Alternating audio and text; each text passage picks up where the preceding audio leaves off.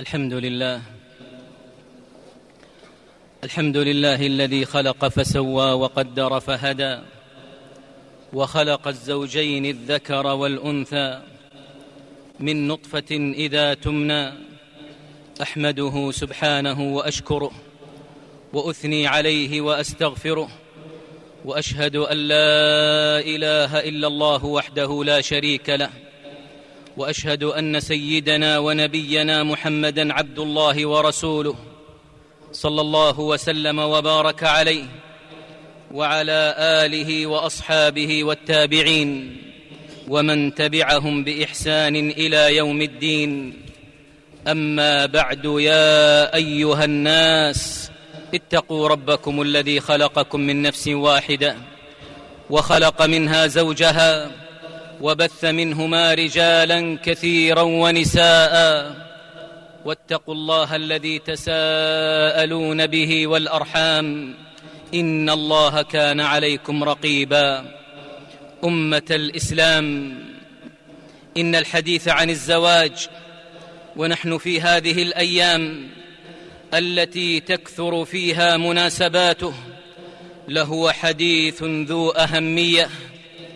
يستدعي الوصايا القرآنية والسنة النبوية حيث أمر الله تعالى بالزواج وحث عليه وجعله من سنن الأنبياء والمرسلين ولقد أرسلنا رسلا من قبلك وجعلنا لهم أزواجا وذرية فجاءت شريعة الله تعالى على لسان رسوله صلى الله عليه وسلم بتيسير الزواج وتسهيل طريقه ونهت عن كل ما يعوق تمامه ويعكر صفوه فخير متاع الدنيا المرأة الصالحة التي إذا نظر إليها زوجها اسرته وإذا أمرها اطاعته وإذا غاب عنها حفظته والزواج ميثاق غليظ يبدأ في الحياة الدنيا ويستمر في الآخرة.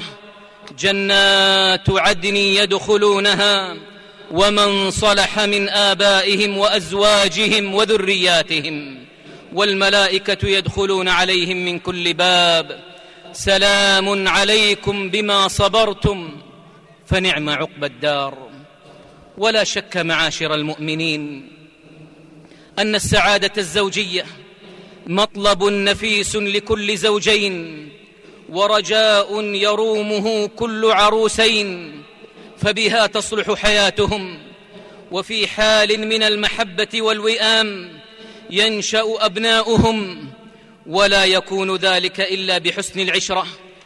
وطيب المعاملة والرفق والرحمة استجابة لأمر الرب سبحانه إذ يقول وعاشروهن بالمعروف فالعشرة بالمعروف هي المخالطة بكل ما عرف بالشرع حسنه بحسب القدرة من طيب الأقوال وحسن الهيئات والأفعال. فمن حسن العشرة بين الزوجين التعاون فيما بينهما في القيام بأمر الدين والدنيا وهذا هو هدي رسول الله صلى الله عليه وسلم. ففي مسند الإمام أحمد لما سئلت عائشة رضي الله عنها وأرضاها هل كان رسول الله صلى الله عليه وسلم يعمل في بيته شيئا؟ قالت نعم كان رسول الله صلى الله عليه وسلم يخصف نعله ويخيط ثوبه ويعمل في بيته كما يعمل أحدكم في بيته. فلا ينبغي لأحد الزوجين أن يستنكف عن خدمة شريكه ولا يتخلى عن مسؤوليته أو يمن أحدهما على صاحبه. قال رسول الله صلى الله عليه وسلم خيركم خيركم لأهله وأنا خيركم لأهلي. رواه الترمذي. معاشر المؤمنين إن من مظاهر حسن العشرة مراعاة كلا الزوجين لحال الآخر مراعاة كلا الزوجين لحال الآخر والعمل على إزالة أسباب الهم والغم. والمبادرة بإدخال والمبادرة بإدخال الفرح والسرور عليه. وانظر إلى فعل خديجة رضي الله عنها وأرضاها. حين نزل جبريل عليه السلام على رسول الله صلى الله عليه وسلم أول مرة فرجع صلى الله عليه وسلم يرجف فؤاده وهو يقول زملوني زملوني. فقامت رضي الله عنها بواجبها خير قيام. فأل فألقت الطمأنينة في نفسه وأشاعت الأمن في قلبه واستدعت من سيرته المباركة. ما يؤنسه ويهون عليه ولم تكتفي بذلك رضي الله عنها وأرضاها. بل انطلقت به إلى ورقة بن نوفل وقد كان ذا علم. فقال هذا الناموس الذي نزل الله على موسى أي جبريل عليه السلام. ومن العشرة بالمعروف ألا يضيق الزوج على زوجته في النفقة في حال السعة وأن يساويها بنفسه في المعيشة والسكنى. أسكنوهن من حيث سكنتم من وجدكم ولا تضاروهن لتضيقوا عليهن. فأولى الناس بالإنفاق عليهم هم أهلك وخاصتك. والنفقة عليهم ليست من المستهلكات الضائعة بل هي من الصدقات الباقية. وقد عظم النبي صلى الله عليه وسلم أمرها وضاعف أجرها. ففي صحيح مسلم قال رسول الله صلى الله عليه وسلم دينار أنفقته في سبيل الله. دينار أنفقته في سبيل الله. ودينار أنفقته في رقبة ودينار تصدقت به على مسكين ودينار أنفقته على أهلك أعظمها أجرا أعظمها أجرا الذي أنفقته على أهلك. وفي المقابل لا يجوز للزوجة تكليف زوجها بما لا يستطيع من النفقة وخاصة إذا كانت المطالب من الكماليات وليست من الضروريات وقد قررت الشريعة حدود النفقة على قدر الاستطاعة. فقال الله تعالى لينفق ذو سعة من سعته ومن قدر عليه رزقه فلينفق مما آتاه الله. لا يكلف الله نفسا إلا ما آتاها. سيجعل الله بعد عسر يسرا. وإن من علو النفس وكرامتها. ألا يأخذ الزوج من مال زوجته شيئا إلا برضاها وطيب نفسها. ولكن إذا كان الزوج ذو ولكن إذا كان الزوج ذا حاجة. والله تعالى قد من على زوجته بفضل من مال. فإن من العشرة بالمعروف أن تعين زوجها بما تفضل الله تبارك وتعالى عليها. ففي يوم عيد الفطر أو الأضحى خرج رسول الله صلى الله عليه وسلم. فوعظ الناس وقال يا معشر النساء تصدقن فإني رأيتكن أكثر أهل النار. فلما صار إلى منزله جاءته زينب امرأة ابن مسعود رضي الله عنهما جميعا فقالت يا نبي الله إنك أمرت اليوم بالصدقة وكان عندي حلي لي فأردت أن أتصدق به فزعم ابن مسعود أنه وولده أحق من تصدقت به عليهم. فقال النبي صلى الله عليه وسلم صدق ابن مسعود زوجك وولدك أحق من تصدقت به عليهم. وفي الرواية الأخرى قال رسول الله صلى الله عليه وسلم نعم لها أجران أجر القرابة وأجر الصدقة. رواه البخاري ومسلم. معاشر الأزواج إن من أهم خصال حسن العشرة ثقة كل طرف بالآخر ولا بأس في الغيرة المعتدلة بل هي من كرائم المروءة ودليل على المحبة وفي الحديث الصحيح وفي الحديث الصحيح إن الله يغار وإن المؤمن يغار ولكن البأس في الغيرة الزائدة المفرطة. التي تؤدي إلى سوء الظن فتؤول كل كلمة بريئة أو حركة عابرة تأويلا سيئا. يتعكر بها صفو العشرة وينهدم بها بيت الزوجية. وقد قال علي رضي الله عنه وأرضاه لا تكثر الغيرة على أهلك فترمى بالشر من أجلك. وإن من حسن العشرة يا عباد الله المحافظة على أسرار الزوجية. فإن العلاقة فإن العلاقة بين الزوجين هي علاقة بين المرء ونفسه. هن لباس لكم وأنتم لباس لهن. فالأسرار الزوجية تحوطها الشريعة بالكتمان. وأما إذاعتها وإشاعتها فهي خيانة عظيمة تجعل صاحبها في أشر المنازل يوم القيامة. ففي صحيح مسلم. قال رسول الله صلى الله عليه وسلم إن من أشر الناس عند الله منزلة يوم القيامة. إن من أشر الناس عند الله منزلة يوم القيامة. الرجل يفضي إلى المرأة وتفضي إليه ثم ينشر سرها. ومن حسن العشرة الترفيه عن الزوجة بما يدخل عليها السرور والسعادة. ومن نظر في سيرة النبي صلى الله عليه وسلم مع ما كان يحمله من أعباء النبوة وجد في سيرته الكثير من مظاهر الترويح عن نسائه. ففي مسند الإمام أحمد عن عائشة رضي الله عنها قالت خرجت مع النبي صلى الله عليه وسلم في بعض أسفاره وأنا جارية لم أحمل اللحم ولم أبدن. فقال للناس تقدموا. فتقدموا. ثم قال لي تعالي حتى أسابقك. فسابقته فسبقته فسكت عني. حتى إذا حملت اللحم وبدنت ونسيت خرجت معه في بعض أسفاره. فقال للناس تقدموا فتقدموا. ثم قال تعالي حتى أسابقك. فسابقته فسبقني. فجعل يضحك وهو يقول هذه بتلك هذه بتلك. أيها الزوج المبارك إن الثناء على الزوجة في الزينة والمأكل والملبس مفتاح لقلبها وطريق لحبها. وتذكر بأن من كرم أصله لأن قلبه. وكن لزوجتك كما تحب أن تكون هي لك. فإنها تحب منك كما تحب أنت منها.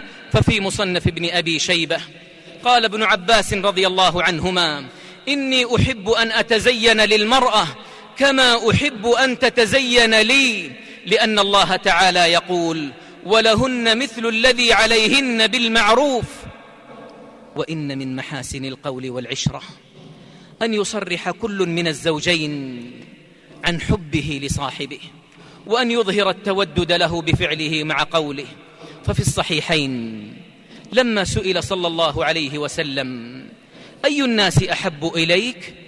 قال عائشة. وعن عائشة رضي الله عنها قالت كنت أشرب وأنا حائض ثم أناوله النبي صلى الله عليه وسلم فيضع فاه على موضع في فيشرب وأتعرق العرق وأنا حائض وهو العظم الذي عليه بقية من لحم. ثم أناوله النبي صلى الله عليه وسلم فيضع فاه على موضع في وكان رسول الله صلى الله عليه وسلم يتكئ في حجري وأنا حائض. فيقرأ القرآن فيقرأ القرآن رواه مسلم. ثم اعلموا أيها الزوجان أنه مهما حرصتما على المعاشرة بالمعروف إلا أنه لا بد من النقص والعثرات وحصول شيء من الخلافات. فليصفح كل من الزوجين عن صاحبه وليكن ديدن كل منهما. التسامح والعفو عن الهفوات والزلات. فمن حوسب على الجلل فمن حوسب على الجلل عجز عن الكل. وحسن الخلق بين الزوجين من أمارات الإيمان فأكمل المؤمنين إيمانا. أحسنهم خلقا وألطفهم بأهله فعلى الزوجين أن يستحضر المقاصد السامية في الحياة الأسرية من التعاون على البر والتقوى وحصول الإعفاف لكل منهما وليتذكرا قول الرب جل وعلا ولا تنسوا الفضل بينكم وعلى كل منهما ألا يسترسل مع شريكه في وقت الغضب وألا يحبس نفسه على الجانب الذي يسوءه منه على الجانب الذي يسوءه منه. بل يجب أن يتذكر جوانب الخير الأخرى ولن يعدم ما تطيب به نفسه من حسن سيرته وطيب شمائله وسابق معروفه. وذلك في حق الرجل أوجب وآكد. ففي صحيح مسلم قال رسول الله صلى الله عليه وسلم لا يفرك مؤمن مؤمنة أي لا يبغض مؤمن مؤمنة إن كره منها خلقا رضي منها آخر. ولقد كان صلى الله عليه وسلم من عظيم خلقه يصبر على صدود نسائه. ففي صحيح البخاري من حديث ابن عباس رضي الله عنهما قال وإن إحداهن لتهجره اليوم حتى الليل. وإن إحداهن لتهجره اليوم حتى الليل. ألا فاستوصوا بالنساء خيرا. فإنهن عوان عندكم فأدوا حقوقهن وأكرموهن كما أوصاكم بهن نبيكم صلوات ربي وسلامه عليه. والأصل أيها الأزواج أن الحياة الزوجية تبنى على تقوى الله عز وجل ولهذا لا يوجد في القرآن كله كما جاء في سورة الطلاق من حث على التقوى وترغيب لما هو أتقى. في معاملة الزوج لزوجه فمن امتثل أمر الله يكفر عنه سيئاته ويعظم له أجره ويجعل له من أمره يسرا ويجعل له مخرجا ويرزقه من حيث لا يحتسب ومن أصدق من الله قيلا ومن أصدق من الله حديثا وإذا صلحت النيات وسارعت النفوس إلى الخيرات وأدت الواجبات عمت السعادة وحل التوفيق. ومن لزم الدعاء وأخلص لله الرجاء فلن يخيب الله أمله. ومن شواهد ذلك في كتاب الله ما امتن به سبحانه على نبيه زكريا عليه السلام فقال سبحانه فاستجبنا له ووهبنا له يحيى وأصلحنا له زوجه. إنهم كانوا يسارعون في الخيرات ويدعوننا رغبا ورهبا. وكانوا لنا خاشعين. فيا أيها الزوجان صلا ما بينكما وبين الرحمن. يصل الرحمن بينكما. فكم من معصية فرقت أسرا سعيدة. وكم من ذنب بدلت. وكم من ذنب بدلها حياة شقية. وما أصابكم من مصيبة. فبما كسبت أيديكم ويعفو عن كثير. ومن أراد الحياة السعيدة فليعمل بقول الرب سبحانه من عمل صالحا من ذكر أو أنثى وهو مؤمن فلنحيينه حياة طيبة. بارك الله لي ولكم في القرآن والسنة ونفعني وإياكم بما فيهما من الآيات والحكمة. أقول ما تسمعون وأستغفر الله لي ولكم من كل ذنب فاستغفروه إنه كان غفورا رحيما. الحمد لله. الحمد لله الذي خلق من الماء بشرا فجعله نسبا وصهرا وكان ربك قديرا. وأشهد أن لا إله إلا الله وحده لا شريك له. وأشهد أن نبينا محمدا عبد الله ورسوله. بعثه الله هاديا ومبشرا ونذيرا وداعيا إلى الله بإذنه وسراجا منيرا. صلى الله وسلم وبارك عليه وعلى آله وصحبه وسلم تسليما كثيرا. أما بعد أيها المؤمنون إن السكن في العلاقة الزوجية نعمة عظيمة. لا يقدرها قدرها لا يقدرها حق قدرها إلا من حرم لذتها. وقد نوه القرآن الكريم بجلال هذه النعمة فقال والله جعل لكم من بيوتكم سكنا. وهذا السكن يا عباد الله هو الراحة والاستقرار والصحبة القائمة على المودة والرحمة.